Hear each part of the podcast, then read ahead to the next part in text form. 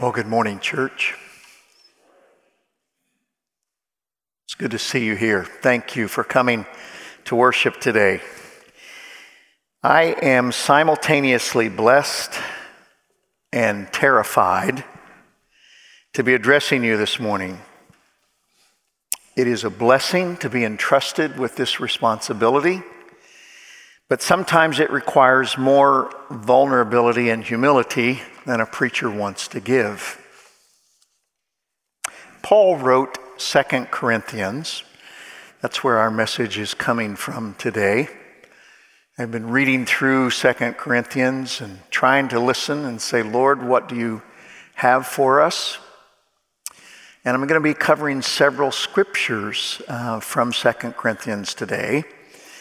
But I want you to know one of my humble mistakes that I made I changed the version of the scriptures yesterday. I was reading through a different version and I really liked what it had to say.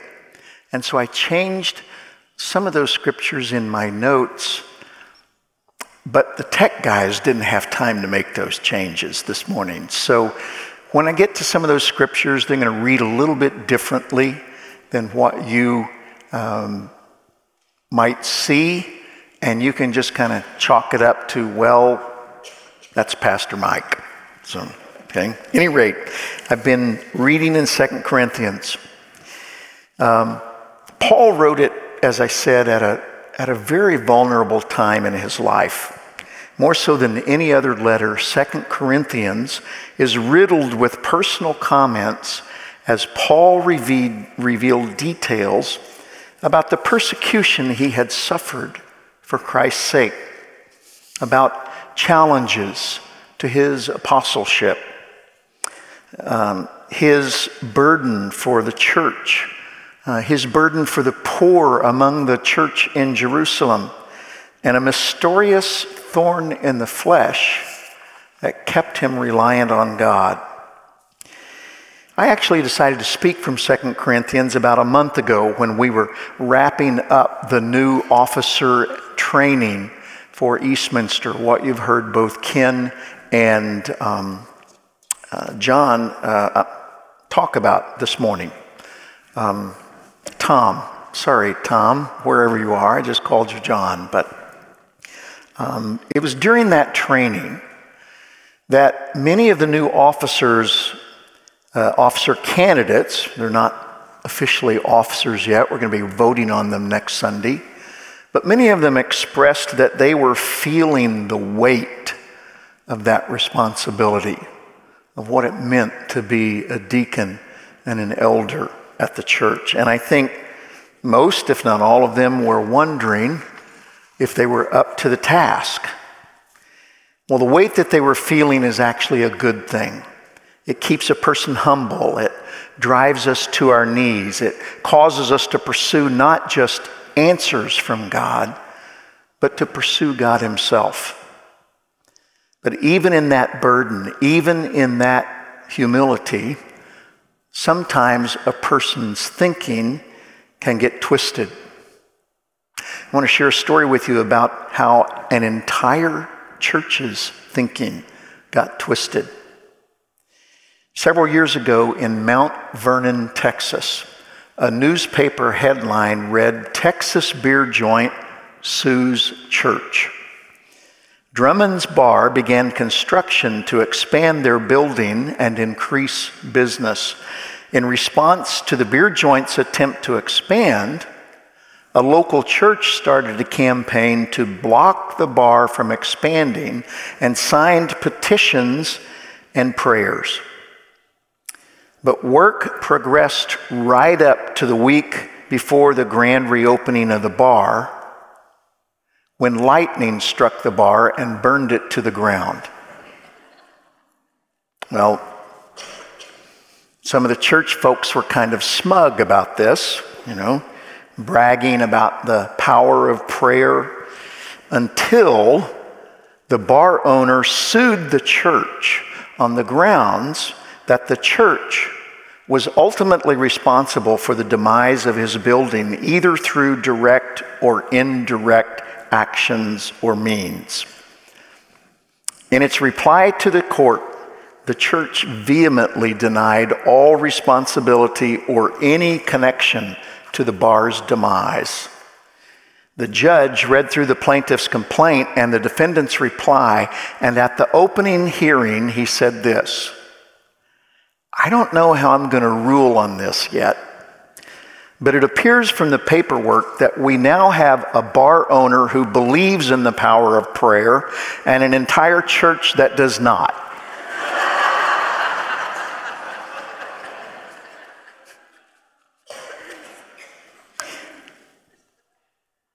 If you love God and you want to influence others for Him,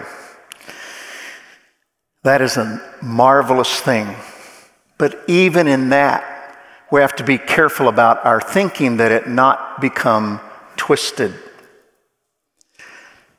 There's a couple of things that can happen in our thinking. One is that we may become overconfident in our own abilities, to think that accomplishing anything in and through the kingdom of God is up to me, it's up to you, it's up to our skills, our talents, our training.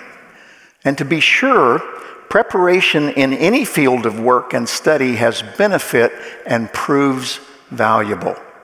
In fact, preparation and planning um, is encouraged so many times in the scripture that I think we would have to say it presents it not as just wise, but as necessary. But to become overconfident in your own ability to accomplish God's will, whether as a student, a parent, in your business or career, as a volunteer, serving, teaching, uh, ruling in the church, that's to court disaster. The other mistake is to have doubts to the point that they paralyze you, to lack such faith that you never take action, you never step up. You completely doubt that you can accomplish the task that has been entrusted to you. Both of these, overconfidence and doubt, are actually a form of arrogance. Both of them are a way of saying, it's all up to me. It's twisted thinking. What qualifies any Christ follower to do anything that brings glory to God is that the glory of Christ dwells within those who have surrendered to Him. That is what qualifies you. That's what people are attracted to. Christ in you. Now, I'm going to read through several scriptures here from 2 Corinthians. Some of them you'll see on the screen, some of them you won't. Some of them will be a different version than I gave the tech guys to put on the screen, so just bear with me. But I want to show that thread that runs from early in 2 Corinthians all the way to the last chapter. We do not want you to be uninformed, brothers and sisters, about the troubles we experienced in the province of Asia. This is Paul and his companions writing to the church at Corinth. We were under great pressure, far beyond our ability to endure, so that we despaired of life itself. Indeed, we felt we had received the sentence of death. But this happened that we might not rely on ourselves, but on God who raises the dead. From 2 Corinthians chapter 2. God also helps us spread the knowledge about Christ everywhere, and this knowledge is like the smell of perfume. In fact, God thinks of us as a perfume that brings Christ to everyone. For people who are being saved, this perfume has a sweet smell and leads them to a better life. But for people who are lost, it has a bad smell and leads them to a horrible death. No one really has what it takes to do this work. In 2 Corinthians chapter 3, we are sure about all this Christ makes us sure in the very presence of God. We don't have the right to claim that we have done anything on our own. God gives us what it takes to do. Uh, God gives us what it takes to do. He makes us worthy to be servants of His new agreement that comes from the Holy Spirit and not from a written law. And then we jump ahead toward the end of the chapter, and we read in chapter 12 about Paul's thorn in the flesh. Three times I begged the Lord to make this suffering go away, but he replied, My gift of undeserved grace is all you need. My power is strongest when you are weak. So if Christ keeps giving me his power, I will gladly brag about how weak I am. Yes, I am glad to be weak or insulted or mistreated or to have troubles and sufferings if it is for Christ. Because when I am weak, I am strong. And then in the last chapter of Second Corinthians, although he was, Paul speaking about Jesus, although he was weak when he was nailed to the cross, he now lives by the power of God. We are weak, just as Christ was. But you will see that we will live by the power of God, just as Christ does. And my favorite verses in all of Second Corinthians pertaining to this chapter, which show very strongly this thread, this theme, uh, not that we're totally incapable, but that we are weak and it is when God is strong in us that makes a difference. Paul says, For what we preach is not ourselves, but Jesus Christ as Lord, and ourselves as your servants for Jesus' sake. For God, who said, Let light shine out of darkness, made his light shine in our hearts to give us the light of the knowledge of God's glory displayed in the face of Christ. But we have this treasure in jars of clay to show that this all surpassing power is from God and not from us. After my wife and I had been working overseas for a couple of years, I was haunted by a question Am I doing any good here? I wasn't seeing the results that I thought would be indicative of success. The questions would come to me in wave after wave, usually when I would wake up in the middle of the night thinking about it. They would come in slightly different forms. Am I accomplishing what I thought God sent me here to do? Am I having any influence on these people? Am I getting any real results? Am I doing any good here?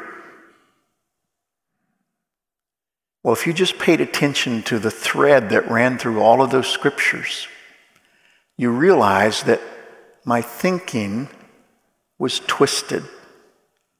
It wasn't wrong to evaluate the results or the lack of them, but all of my questions indicated that I thought it was up to me.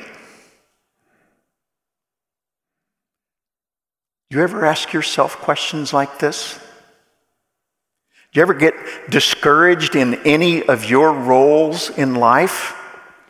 Whether it be about your relationships or in your career, in serving at the church, or even in your attempt to witness for Christ? Are you trying so hard because you think that it's all up to you? That's twisted thinking.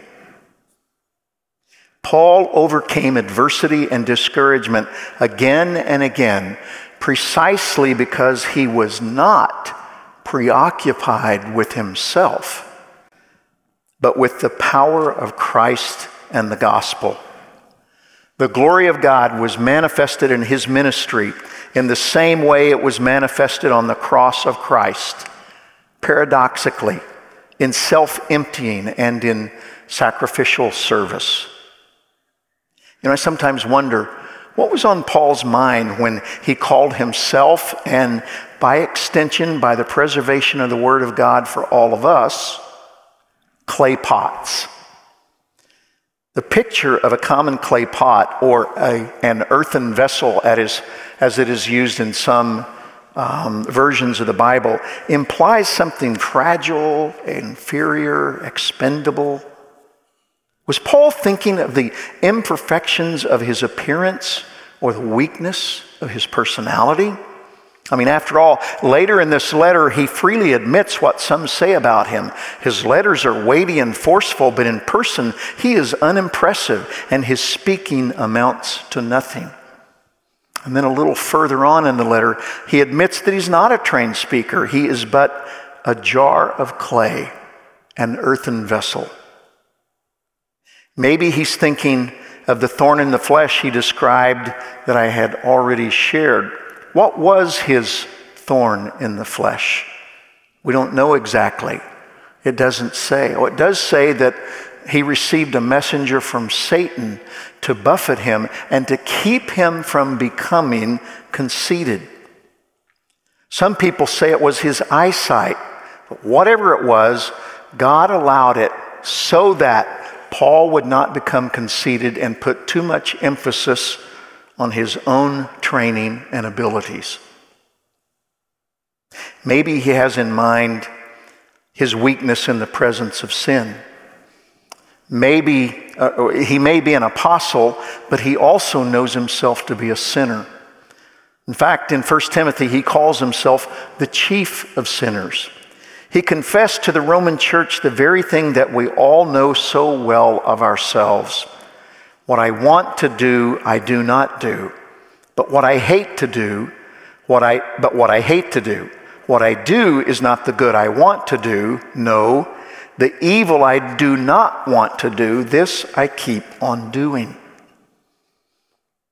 Shortly thereafter in Romans, he had good news to share about how to get past that. That's another sermon for another day. Whatever it was Paul was thinking when he wrote and called himself and us clay pots, we do well to ponder our own sins angry thoughts, angry words, unforgiveness, lusts, covetousness, pride, hate, greed, prejudice. Like the Apostle Paul, all of us have to confess our helplessness and weakness in the presence of sin, evil, and temptation. We are but jars of clay, but praise be to God, because of Christ we are redeemed, changed, justified jars of clay. We don't have to be perfect to be used by Him. The most precious treasure on earth, the glory of God in the gospel of Christ, is kept in clay pots in sinful, mortal, frail human creatures like us. Could it be that he does that just so people will look not to the container, but to the treasure that's within? You know, in Paul's time, Roman legions, when they brought back the spoils for war into the city, gold, silver, jewels, they would put them in clay pots. They would heap them up in these clay pots. And they did this so that people would look not to the container, but to the treasure that was within them. Sir Oliver Franks was a British civil servant and philosopher. He became a philosopher at a very young age. He had even been the chairman of a major bank in England. He was an accomplished guy. And shortly after World War II, when the Cold War, I'm sorry, when the Cold War was heating up, I thought surely somebody would catch that. When the Cold War was heating up and NATO was started, he was selected to be the British ambassador to the United States, and he served in that capacity from 1948 to 1952. As ambassador, he was frequently, in fact, sometimes daily, with either the president on one side of the Atlantic or the British Prime Minister on the other side. He was the confidant of two of the most powerful people in the world, and he often needed to get important, top secret messages back and forth between Washington and London. But it was far too risky in those days to make telephone calls because the phone line was almost certainly tapped, bugged, and the Soviets were listening in. Well, there was a diplomatic bag that went back and forth between Washington and London each day, filled with confidential documents. That was the method that Sir Oliver Franks used for most of his important and confidential messages. But when something was really confidential, utterly top secret, desperately urgent, he wouldn't trust it to a bag that everybody knew was important. Instead, he would put it in an ordinary envelope and send it through the mail.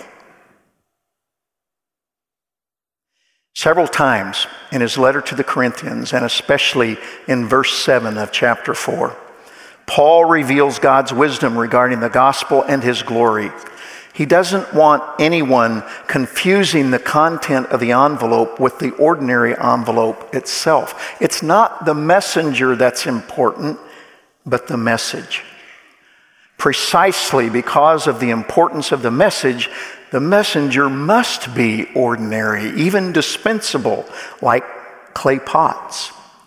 Otherwise, the pot might regard itself as important.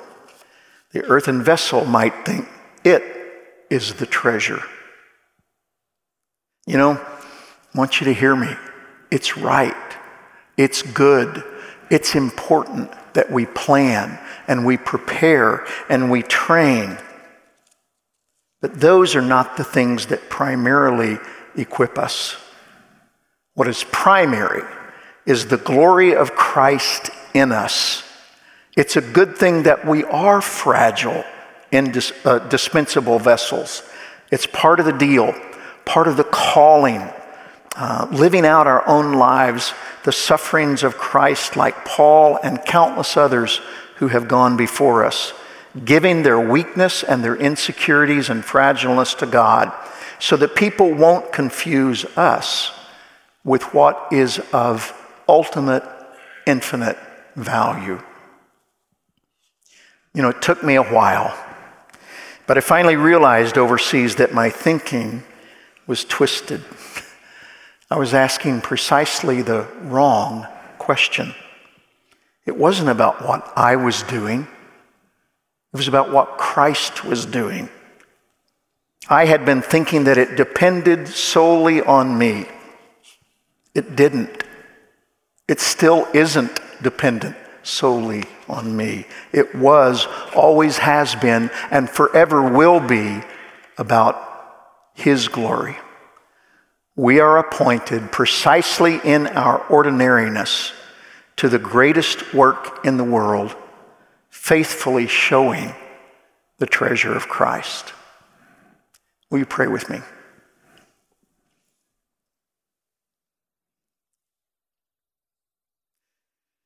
Lord Jesus, when our thinking gets twisted, when we get overconfident in our own abilities, or discouraged by our own doubts and seeming lack of ability, help us to set aside both both the qualifications that we think makes us competent to serve you and our own doubt and insecurities to faithfully do what you have put before us in any and every role you give us. Help us, Lord, to faithfully declare the power of Christ crucified and resurrected, his glory in us for your reputation and for the sake of others. And whatever our role, whether it's parent, politician, preacher, teacher, lawyer, physician, factory worker, whatever our role.